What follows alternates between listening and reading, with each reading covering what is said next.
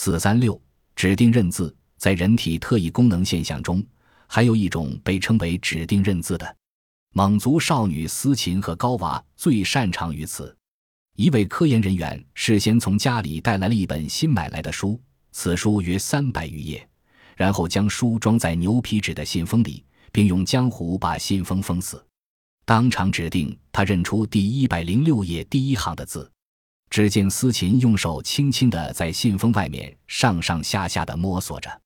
不一会儿，他就在纸上写出了“碳化合物经过一系列复杂的反应，周而复始，产生 CO2”。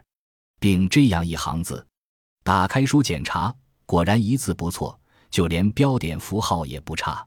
思琴说：“要认这种指定的书页上的字，其实也并不麻烦，只要静下心来，看到了前额上的亮光后，就在心里想着要认的那一页。这时，那些不需要认的书页很快翻过去了，